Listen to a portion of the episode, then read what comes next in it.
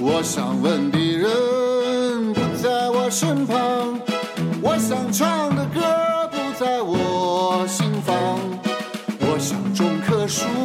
但没有土壤，我想把骨头包起来献给海洋，我想走的路不怎么顺畅，我想读的书都有钢铁的重量，我想打开的门都已经关上，我想冷不丁的划破肃穆的思想。我想，我想在夏天穿上冬装，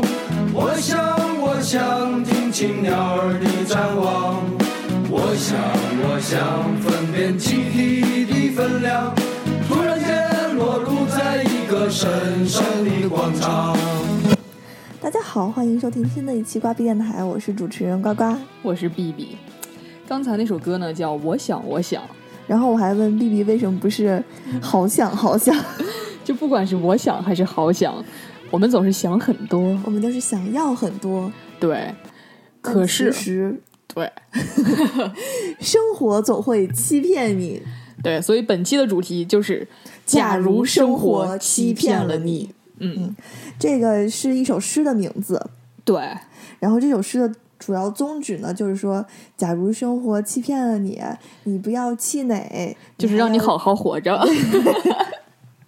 不管咋样，你都得活着。你是，嗯，我我其实不记得原版，我只记得方言版。啊，对，反正总之就是让让你鼓励你好好生活的一首诗。对，今天我们也大家呃鼓励一下大家好好生活，就是在你们的成长过程中，可能遇到生活欺骗你们的故事，其实对我们也一样，大家都是这么成长起来的。对，嗯，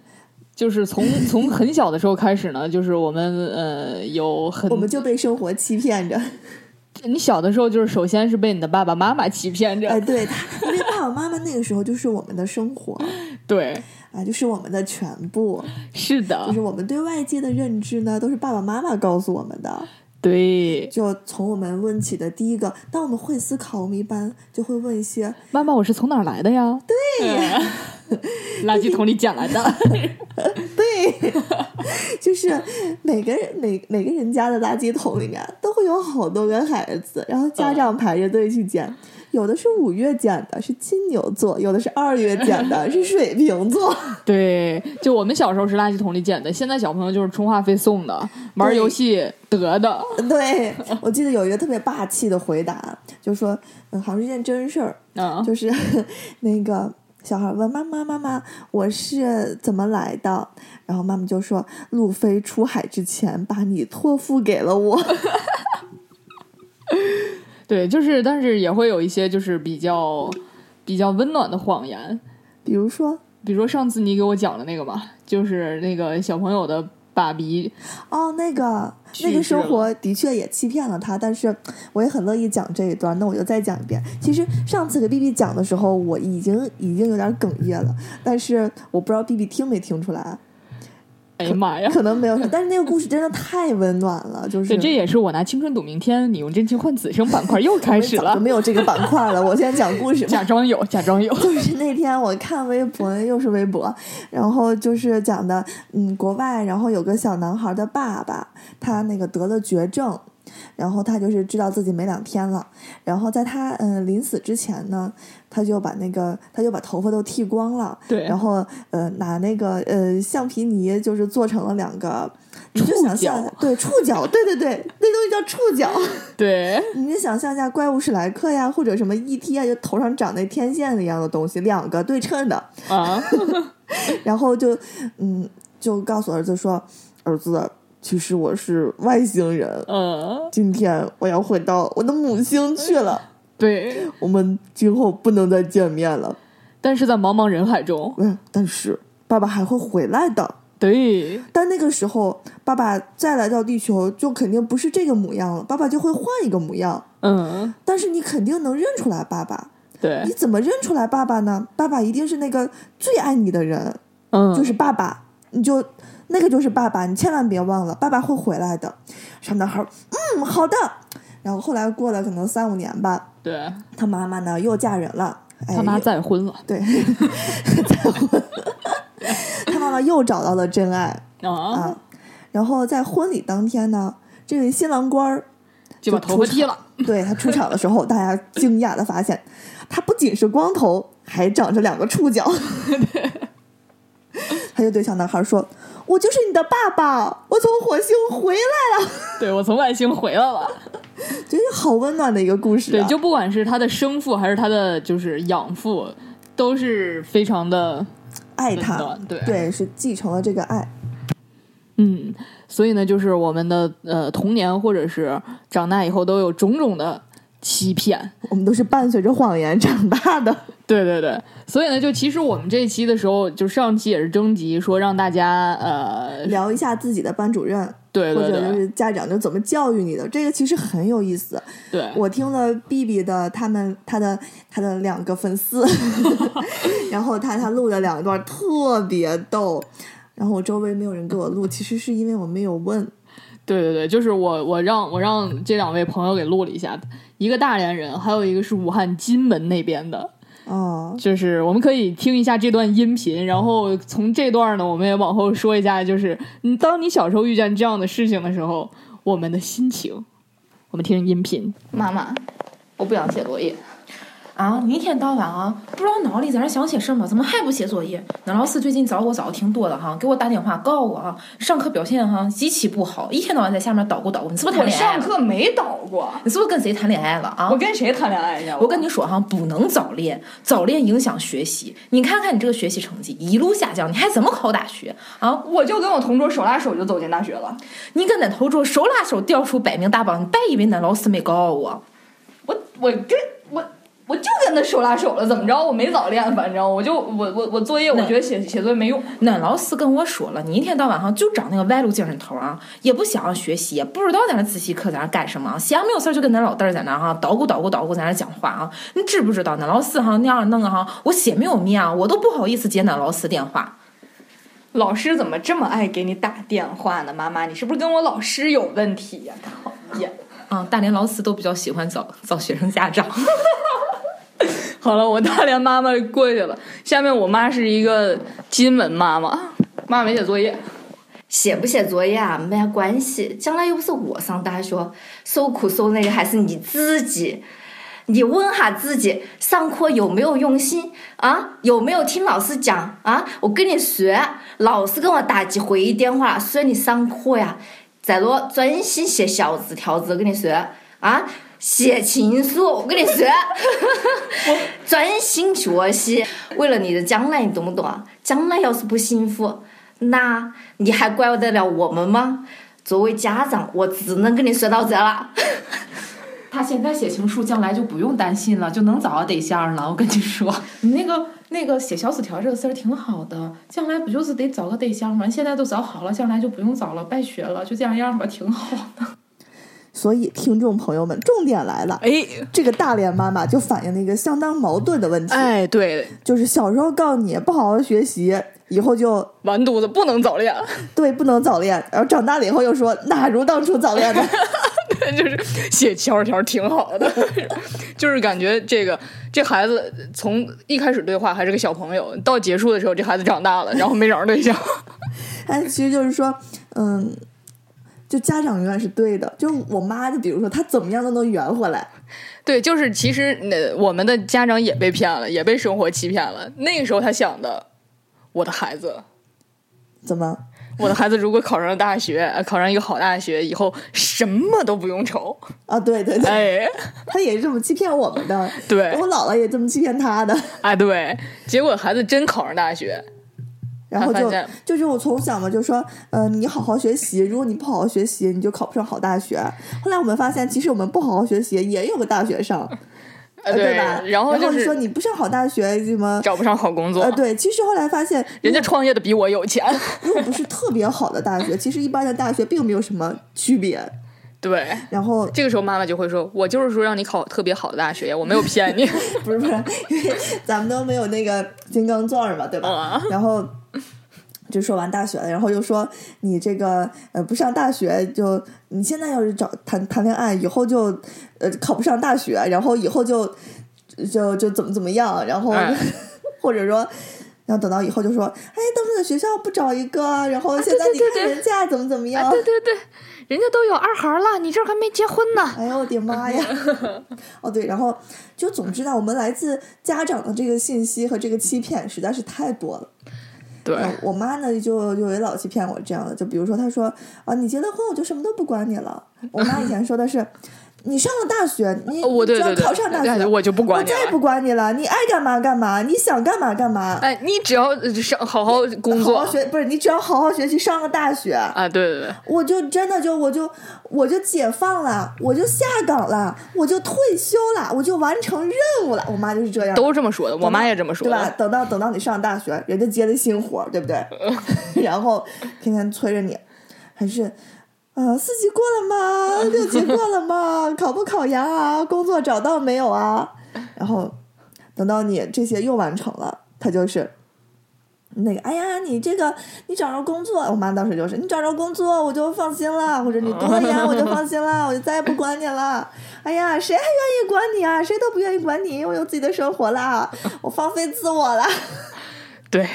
但是同样又欺骗了自己。哎，然后我又信了，关键是，对，就是就是，呃其实这个家长的这种欺骗呢，这些都不是那种非常明显的，这个都是以一种隐性的精神层面上的东西在欺骗你，就是哎， 这就是给你画一个画一画一个饼，对。画一个看看，这但有一是块饼，快过来，快过来。但是小的时候那些东西就不是隐性的了。小的时候最明显的，从你懂事儿的时候，刚开始懂事儿，妈妈把压岁钱给你攒 着，对，妈妈给呃，妈妈我想要这个玩具，妈妈把压岁钱给你攒着，今年的不够买，然后等明年了。啊，那个妈妈再给你攒压岁钱，你找一个等等你长大一点儿，找一个更喜欢的。这个你现在玩儿已经哎呀有点幼稚了。对对对，是这样的。但当然了，其实我们现在想起来的，等到我到了到了我嘛，因为我结婚了，我就开始给压岁钱了。等到我给别人压岁钱的时候，我就发现，其实你妈妈就是从你这儿收回去的，哎就是她的钱。对，就是他就又给别人了。。哎，对对对。 但是我妈就是，我妈是另外一种风格。我妈她她说压岁钱你都留着，我的压岁钱的确是自己留着，因为我妈太了解我了。我是金牛座，你知道我会干嘛吗？我可能是我我我初一的时候自己就有一个银行账户了。当时还是存折，连卡都没 有。我所有的压岁钱，我真的一毛钱都不舍得花。我可能过一个大年，啊就当时那个，当时嗯，也花不了多少钱，最多花个二十来块钱，一个大年最多二十，然后剩下的就全存进去了 留着赌博，对，大爷，那会儿不会赌博的，咱们这是正面的节目，好吗？ 赌博都不是好的，我从来不赌博瓜，皮电台啥时候是正面的节目了？我很正面就够了。我们俩一个 A 面儿一个 B 面儿嘛，我可能就是那个 A 面儿。好吧，然后我们可能忘了最一开始的宗旨我。没讲完呢，我就把压岁钱都存起来了。嗯，我存了好多年的压岁钱，我一毛钱都没动过，我只只动过它就是六百块钱。这个就是因为初恋嘛。不，你就说你后来干啥了？后来等到我大三了，我在国外，我妈有一天给我打了个电话说：“哎呀，家里急用钱，妈妈想要点现金，真的没钱了。”妈妈记得你书桌上第三个架子第四本书里夹着你那个存折，妈妈看了一下，里面有好几万块钱，你能把密码告诉妈妈吗？于是我妈连本带息全拿走了。我那是个零存整取的折子，你说你浪费了多少利息啊？这是我真是给我妈跪下来。从此以后我就没有私房钱了。对，我就这就是这个。其实有的时候这个金牛座吧，就是刚才那个大连妈妈也是一个金牛座。嗯，对，这就他把所有的钱都花在了自己的脸上， 然后、哦，然后然后算了，不说了。 不能得罪人，我跟你说。 那小逼逼连我都不敢得罪，敢得罪谁呀？哎，没事儿，就是大家都是那个，你看瓜主播这么多年不也是过得很好吗？嗯，就是因为这个会省 钱，会省钱呀。然后那个大连妈妈皮肤也很好呀。行了，圆回来了。然后我们的生活呢，其实从小到大就是跟跟真的就跟三类人，就是三个人接触的最多，嗯三类吧，一个是就是家长，就是爸爸妈妈，第二大的是谁呢？老老师，对，对，所以说除了在生活中，除了家长会欺骗我们以外，老师也非常的爱欺骗我们。我觉得老师的欺骗才是最大的欺骗。老师最经典一个欺骗就是下课铃响了一铃啊，我最后两句就说 一说，要不就是体育老师今天没来上上班儿，对，然后这个这个，我再我再补充两句，就这这哎我种再是。补充两句就就这个 对对对，就这种就是。等上学的时候是班主任补充两句，上班以后是领导补充两句，嗯，不然领导补充的是对的， 对，领导补充的是对的，而且领导其现在也不咋补充了。咱们主要说班主 任。对对对对对。啊，领导没事儿啊，本来我我们领导真不补充， 行，我领导补 充，你领导都拿英语补充 对，啊咱们说班主任 啊，对对对，班主任班主任，这个，先是补充两句，然后就补充到下节课了。不是我再补充两句，今天的活动课就不用上了啊。对，然后活动课过去呢，然后就自习课，自习课数学老师来了，打开数的第三页，做第一题 Q 算，五分钟的时间啊， 算就是训练一下你们的速度。哦对这个时候有同学举手，老师我想上厕所，然后别别的啊，我们刚才都没休息，我也想上厕所。好，你们去上个厕所，然后上完上完厕所，这时候老师就被大家欺骗了，都玩儿去了。啊，这倒不会，我们不敢的。哎，不过我想起来一个特别逗的事儿，就是我们欺骗老师的，跟我们我们气老师的事儿是当时是高一，我们班呢是被定义为就是高一时候就被定义为理科班，就是理科的老师的配置会稍微比文科老师好一点。嗯然后我们班那个语文老师教的特别差，我我们全班都特别讨厌他。然后，然后他就是长得也很有喜感，然后教的又不好，我们真的是特别恨上语文课。然后有一天，我是值值日生，呃，值周嘛，就是那个去检查别的班的什么仪容仪表啊，乱七八糟的。嗯然后我检查完回来了，发现我们班好多人就陆陆续续的往出走。当时是语文早自习，嗯，呃，语文早自习就是由语文老师监堂，然后带着大家干嘛干嘛的早自习。我就问同学说：“哎，你们怎么都出来了？”他说：“哎，昨天老师说带一个什么什么练习册，你带没带？”我说：“我哎呀，我忘带了。”他说：“呃，不管你带没带，先出去吧。”是人们，对，老师说带没带，然后嗯一部分人就拿出来了，老师嗯就挨个翻。他平时被我们欺负的欺负的厉害了，就那天可能就是到那个临界点他就爆发了。嗯就每个人翻到那一页，没做，啪摔摔地上，滚出去。然后再过一会儿又翻下一个，没做，啪摔地上，滚出去。就滚的人多了以后呢，同学们都把练习册就塞起来了，就是除 真的除了学霸，我们班除了学霸，还有那些胆儿小的，全部把练习册塞回去了，啊，嗯都说没带，都是，嗯，直接自己就站起来，老师我忘带了， 然后就走出去了，然后。然后我们大概攒了二十来个人吧，嗯，就其中还有一个理科小王子， 拿着一套物理题就出来，哎呦我去，然后然后我们就说。哎呀，没吃早点，楼下吃早点去吧。我们就下楼吃包子去了。我们我们二十来个人就包的那个包子铺，啊，吃的高高兴兴的回来了。 回来发现我们语文老师气的面色铁青，，青 要不要这样？一面脸是铁青，一面脸是红的。然后就就就在门口大发脾气，就说人呢人呢，就不把我放在眼里。然后我们就当时高一呀、我们班主任呢你也知道的，就是当时她刚大学毕业，我不知道啊，你可能不知道，她是刚大学毕业的一个小姑娘，啊，根本镇不住我们，我们班有男生多，哦，还一排人就站那儿，然后也不说话，就就吊儿郎当那样儿。然后老师说：“哎呀，行了行了，你们给你老师姓啥都哦，姓郭，你们给郭老师道个歉吧。”然后我们就老师对不起。然后这个时候我们那小王子还拿：“哎，这个题不是这么算。”还在那儿做物理呢，然后真的语 文老师就气疯了，但是但是就是拿我们没办法，因为我们就是讨厌他，就欺负了人家两年。好吧， 我们又跑题了。对假如生活欺骗了你吗？ 对，就是这个生活，他以为他教这么多年书，学生们就是很怕老师。我们就是告诉他，我们也有这种胆儿肥的。对，生活经常欺骗我们。哎后来这个郭老师也挺那什么的，我们在街上遇见他，不跟他打招呼，他也不跟我们打招呼，真的特别讨厌我们，但我们也特别不喜欢他。 对，其实这个人人呢就是这个样子的。呃，当你互相欺骗的时候， 必然会有一个报应， 连锁反 应，这也不叫报应，就是冤冤相报何时何了？对，就没有办法。其实但主要还是老师欺骗我们了。老师最大一一拿手绝活就是站在后门里面往前望，但那个其实他没有骗我们，他人家就在那儿了。你看与不看，反正我就在那儿。不是他他不是在那儿，他关键他是藏起来在那儿，我觉得这个不能算骗人。他我也没说我不在那儿呀，我也没说我没藏着呀，我就藏了，把我怎么着吧，气死你，同学们！ 对对，就这种他。就是这种的。对，就 他的欺骗主要是还是在于这个拖堂啊，然后再说的大一点的话，那就是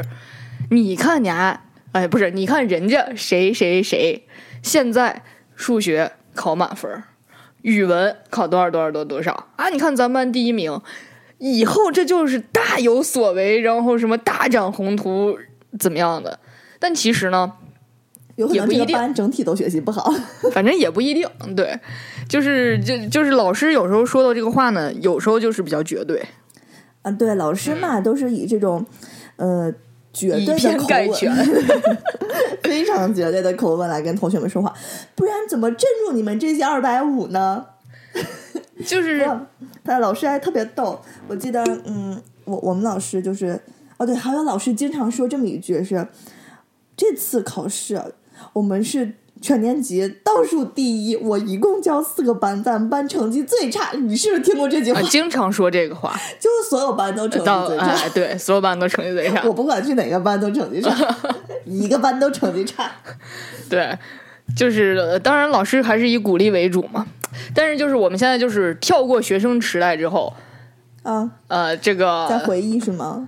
对对对对，就是生活到底给了给了我们哪些欺骗呢？当我们面对这些欺骗的时候，是如何崛起的？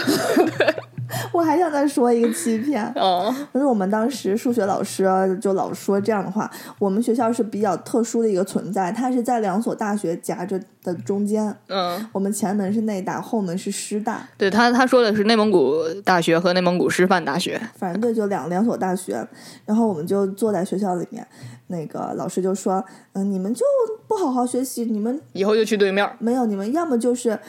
嗯，北大，要么就是南开。然后我们说什么？他说，嗯、师大的门儿是朝南开的，那 个内大的门儿北面最大，意思就是不好学习只能去这两个学校。 但是等到你考到最后，你可能高中毕业，现在回头你才发现，你好好学习都不一定能考到这两所大学，因为人家都是一 本，哎，师大不是吧？师大也是。啊，对，这内内大还是很很厉害的啊。对呀、啊，对，内我大妈没还是很几厉个害能考的。上内大的，内大很厉害的，对呀、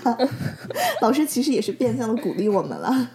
底嗯我们班没有没有考上大学的大有人在呢，说不定就在听电台呢。 嗯，这就不能歧视人家。啊，没有啊，就是不是其实是这么一回事儿，因为他们当时打的口号很响，就像咱们。初中的时候，就有人就说：“我就是能考上二中，我一定要考二中，我怎么怎么怎么样，我学习多好多好多好，我一定会考上附中。”就是天天有很多打这样旗号的人。当时我们高中的时候，我们班很多也是这样子。我觉得我生活在一个和谐的高中里，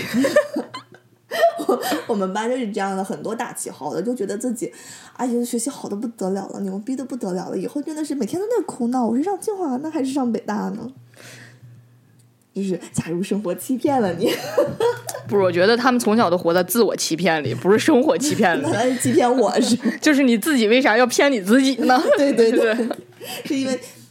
生活骗子的还太少了， 还要自我欺骗一下，来感受感受是吗？对，我觉得就是就是生活给我们最大的欺骗呢，呃，小的时候是源自这个外界的一些一些东西，慢慢的慢慢的就发现就来自内心吗？来自精神层面上的就会很多了。那本来欺骗都是精神层面的呀，那物质上怎么个欺骗法呢？呃，就是小的时候对对于欺骗的理解就是很很外在嘛，嗯，对我，我今天那个呃瓜主播，我今天要吃西瓜，然后没吃上对，啊。那长大了呢？就比如说有一个，嗯，隐形、无形的东西，你想得到没得到，基本上是这样的，或者心理上一个寄托。没对，有就是寄就托到是就是最大的欺骗，通常都是就是因为我们从小都受这样的教育嘛，就是你一定要就是努力去干什么啊！我长大以后定一个目标啊，就像咱们年过年的 时候啊，今年今年瓜皮电台涨粉啊，涨两千，涨两千，然后。就去年的时候，也是确实做过一段非常这个强硬的推广。对，但后来 也并不是这样。啊，这其实是自身原因了。这两天微博也说的很好，那些说起就起，说学习就学习，说干嘛就干嘛的人，真的好厉害呀！啊，对，我们对也不对是那样的人，我们怎么可以不能不？我们可以成为那样的人？我又开始欺骗自己了，哎 是吧？首先你要立个旗，对对对你你首先得有目标，你不能你不能盲目的去去努力呀、对，这个时候我就记得当时就是还是上学的时候，又是老师，哎啊、说的比较，呃经常这样鼓励大家说，大家一定要想着我一定要考满分儿，因为嗯如果你想考满分儿，你才有可能，比如说满分一百五，你才有可能考到一百四十五。如果你的目标只是一百四十五，你可能只能考到一百三。哎，我觉得他这个这个说的很对，就嗯对是你一定要做到你心目中的最好，就是你你凡是有点瑕疵都不行，一定要做到最好，才但能其实达人到满并做意做不到最好，对吧对，就这样的话才能达到满意。这个方法是很好的，这个我现在还在用，但是对有，但是其实大部分的时候都很懈怠，因为都很懒，不一定会哎。差不多 按照瓜皮电台的就行风格，我现在是现在是应该问你，你有不懈怠过吗？ 是吧？就是我们我们有不懈怠过吗？我当然有不懈怠过了。当我面对大型考试的时候，我十分不懈怠。我以为你要你要说，当我面对一大桌好吃的的时候， 我十分不懈怠。没有，这个时候要要看情况。假如说我今天胃不舒服，我我就只能懈怠懈怠，或者我今天很确定我找不着消食片儿啊，我也得懈怠懈怠。嗯，那接下来就是除了家长、老师，我们从小到大接触最多的还是什么？同学。对，这个从小被同学欺骗的特别多，你可能就是没什么印象啊。我有啊，就是同学一般都是哪有骗老师啊，经常这样啊。什么叫拿？哦，就是就说我跟谁谁在一起呢，这样吗？一个是我跟谁谁在一起呢，嗯，你先说，你先说你的，我这血泪史太多了，我的妈哦呀好吧，哎想想都想 哭呢。我这不是学历史，我就是在网上也看到一些，我周围也有，就比如说、那小女孩儿就会说，嗯嗯，我爸爸是什么什么皇室成员，然后但是我妈妈是什么什么哪国公主，啊特别喜欢炫耀，然后大家都那是啥呀？那种哇， 对好厉害！我们都喜欢跟着他玩儿。然后、啊我特别小的时候，那时候还小学，还不知道女性这个大姨妈是个什么情况。 啊，然后，嗯，我们就有一对小女孩儿就是上、嗯、体育课，然后有小女孩儿就一本正经跟我们说，我们以后就来例假， 来例假的时候不能跟男生说话，哎不然就会怀孕。啊那个时候我已经肯定大是概小知道小女孩她妈骗 她的，那个时候我就大概知道了，可能早早怀孕不是一件什么好事儿。然后、嗯就说，我当时就问了一句好高深的话，我说：“那什么叫来例假？”他说他可能知道，但是他没好意思跟我说。嗯，然后后来我又问了，那好吧，那这可能就是要死了。那那我能跟我爸爸说话吗？ 然后小女孩瞪了我一眼，走了。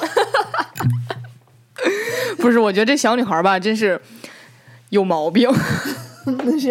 他们都就是喜欢就是搞一些很神神秘秘的东西，就去就去欺骗小孩儿，就没想到有有我这么较真儿的。 不，但我觉得我好像就是从小身边这样的人比较少，因为我一般见着这种，比如说扎堆儿的呀，这种搞神秘的，我都不屑一顾，我懒得看他。他，太跟女孩扎堆 儿。对，我不这么喜欢扎堆儿，但是正是因为这样，可能别人都觉得我性格孤僻， 然后你不信可不信不是你听我，我还没说完呢，我只是在形容别人觉得我性格孤孤僻，所以导致我不合群，好欺负。 啊对，这就个小的有时可候能，对小的时候上幼儿园的时候，嗯然后呢，我就记得呃这血泪史都在都在幼儿园嘛，嗯，啊，就是这个第一出，我有一天那个滑滑梯，就是小朋友们当时不是全幼儿园就一个滑梯，啊，老师领这样，着排着队，然后滑滑梯，我滑了下来，嗯然后滑完你可以其实可以排队滑第二次，嗯，然后我就觉得哎呦不好意思，然后害怕，然后就就没滑。比比脸皮薄 啊，对，然后没滑呢，就就关键是怎么着，我就在旁边站着等，哦，就等别人啊叫你，不是等别人叫我，是我就等着别人把这个这堂滑梯课过去之后一起回教室，哦，我就站在滑梯旁边。这个时候比我大一些的孩子呢过来，咚就给我撞倒了，哦，我就一脸懵逼， 然后悄悄的站了起来，拍了拍自己身上的土。这时候发现学长的裤腿儿，哦，就是杵破了，呃，就摔破了。摔破了 然后方言大荟萃，对啊，然后这个时候就是就没有小朋友承认说有人撞了我，为什么呀？就老师会骂他呀，对啊，老师会骂他呀。就你为什么不看着 B B 小朋友呢？对，啊就是就是不是看着 B B 小朋友，就是你为什么不互互帮互助，关心 B B 小朋友呢？我记得我当时就是因为我我就受欺负了也也没什么，从小就那他们说得为我什怎么么这么不帮怂啊你啊？就是他们就是专门的，他也不是故意撞倒我，反正就把我给撞倒了。但是你想小孩儿嘛那，别小孩为什么不承认呢？他觉得会老师会骂他呀，你为什么把他给撞倒了？然后就是比如说摔破了，可能会不会什么告家长呀，这个那个的哦，好吧， 啊，就一直一直没找着凶手。但是其实我知道凶手是谁，然后你也不敢指认，我指认他也不承认、他不啊，承认，对啊，嗯。对啊，这这种小孩儿呢，可能长大也是这样的，就是干了什么事儿他不承认。对，然后就是，嗯，我遇遇到过好多类似这样的事儿，就是不承认，然后就是骗老师。我觉得这个这个性质还不是最恶劣的，性质最恶劣的，我好像没在电台里讲过，但是是我成成长经历里非常奇葩的一出，也嗯是在幼儿园。某天，幼儿园的领导要来视察，嗯，然后这一天呢，老师就说那个你们谁都不许剩饭啊！那小朋友给那大的碗让吃完，我记得你给我讲过，你吃啊完了，但是别人说他是他没吃完，他说是你生的。他不是说是我剩的，就是小朋友吃完饭的这个都要排着队去洗碗嘛。嗯然后我吃完以后，我就也拿着我的碗，我排队去洗。等我洗回来，发现我桌上又一碗饭哎，对对对， 啊、这就是别人放过来的，就是骗老师说是我吃的，哎、说是我剩的，到最后也没有人相信我。可怜的小 B B，对，这个时候，这个、这个就是我小的时候被受被被被欺骗的比较严重的。这个就相当于校园欺凌。对，嗯，就我我我没遇到过，我可能我上幼儿园也遇到过，就我妈给我的那个小小被子啊、小褥子啊、啊小手绢啊，都是最好的。嗯，但是就呃就就最干净，我妈老爱干净的，我妈护士嘛，就有小朋友就喜欢抢我的杯子睡啊，然后我就那时候你就也冻感冒了。也没有，我就睡别人的呗，我其实自己无所谓。然后我妈就知道了，我可能当时回去跟我妈哭诉来着，嗯但是我自己已经不记得了。我妈说我哭诉来着，但是以我自己的回忆呢，我说当时就可能睡别人的，我无所谓。嗯但是那个老师对我特别不好，最后我就转幼儿园了。嗯，哦对，转了幼儿园以后呢，我胆儿特别小，嗯就。是小的时候，你真的想象不到我那时候是什么样。我知道你什么样儿，你忘了咱俩幼儿班还有呃小学我都见过你，我知道那时候我多怂。没有啊，我小学呃幼儿园在吉宁上，你怎么能见过我呢？我三但你年级小，学，我感觉你小学也挺那个那个什么的，我小学不怂，我小学可厉害呢，反正看上去就看上去很温柔，对，但我小就幼儿园是那是真怂，就是嗯，我当时只认识张宇，嗯然后就转过去了嘛。我和张宇一个幼儿班，就只认识张宇，别的小孩我都不认识。不认识呢，我就不好意思跟他们说话。嗯，每天张宇带着我跟谁玩，我就我就跟他跟张宇玩。然后张宇他妈妈呢，下班早，每天早早就把张宇接走了。嗯张宇一走我就趴那儿哭，一走我就趴那儿哭， 就因为别的小孩也在玩，我就不知道该跟他们玩什么，嗯就不好意思去去插入他们，就跟他们说话，跟他们玩儿。啊，小朋友都会有这样的情况。就一直等到我妈来接我，妈总是那个最晚来接我的，一直哭啊哭，嗯我就一个人趴在桌子上就哭了。然后别人说，然后有的小男孩特别讨厌，老师老师，晨曦哭了， 老师老师，晨曦他妈不要他了，都不来接他。 就当时是我就觉得你怎么嘴这么欠呀？我当时还没觉得我妈不要我了，嗯我只是觉得我妈怎么来这么晚？但是这小男孩嘴好欠呀，啊对，这小男孩经常嘴欠，错，所有的小男孩嘴都欠。哎，这我突然想起来，咱们俩那天不是说一个小时候的口诀吗？啊，对我又想起来一个更讨厌的， 你说你说我讨厌，啊，他讨厌不吃炒面，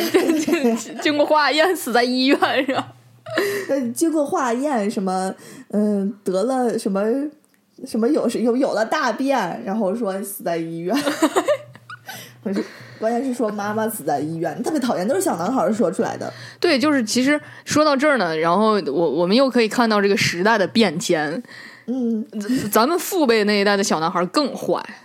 就是是是就是那就不仅是嘴欠，手也伤人的欠，那种坏。对，就是真的是特别坏的那种坏，而且是以坏为荣。嗯、那个时候我们小时候也是以坏为荣呀，那是哪哪哪个学校的旗杆儿拿着扛把子呀，不，但是那时候老师他不是这样的呀，就是整个社会的风气就是不是不是觉得扛把子，就咱小时候没觉得哪学校旗杆儿，社会上都不承认他，但是在咱父辈的那一代，嗯，社会上都是这样，可能啊谁你看当时都可能不上大学，或者连高中都不上，对，直接就是初中毕业上中专，上中上中专就挺厉害了，然后啊去、对去工厂当工人。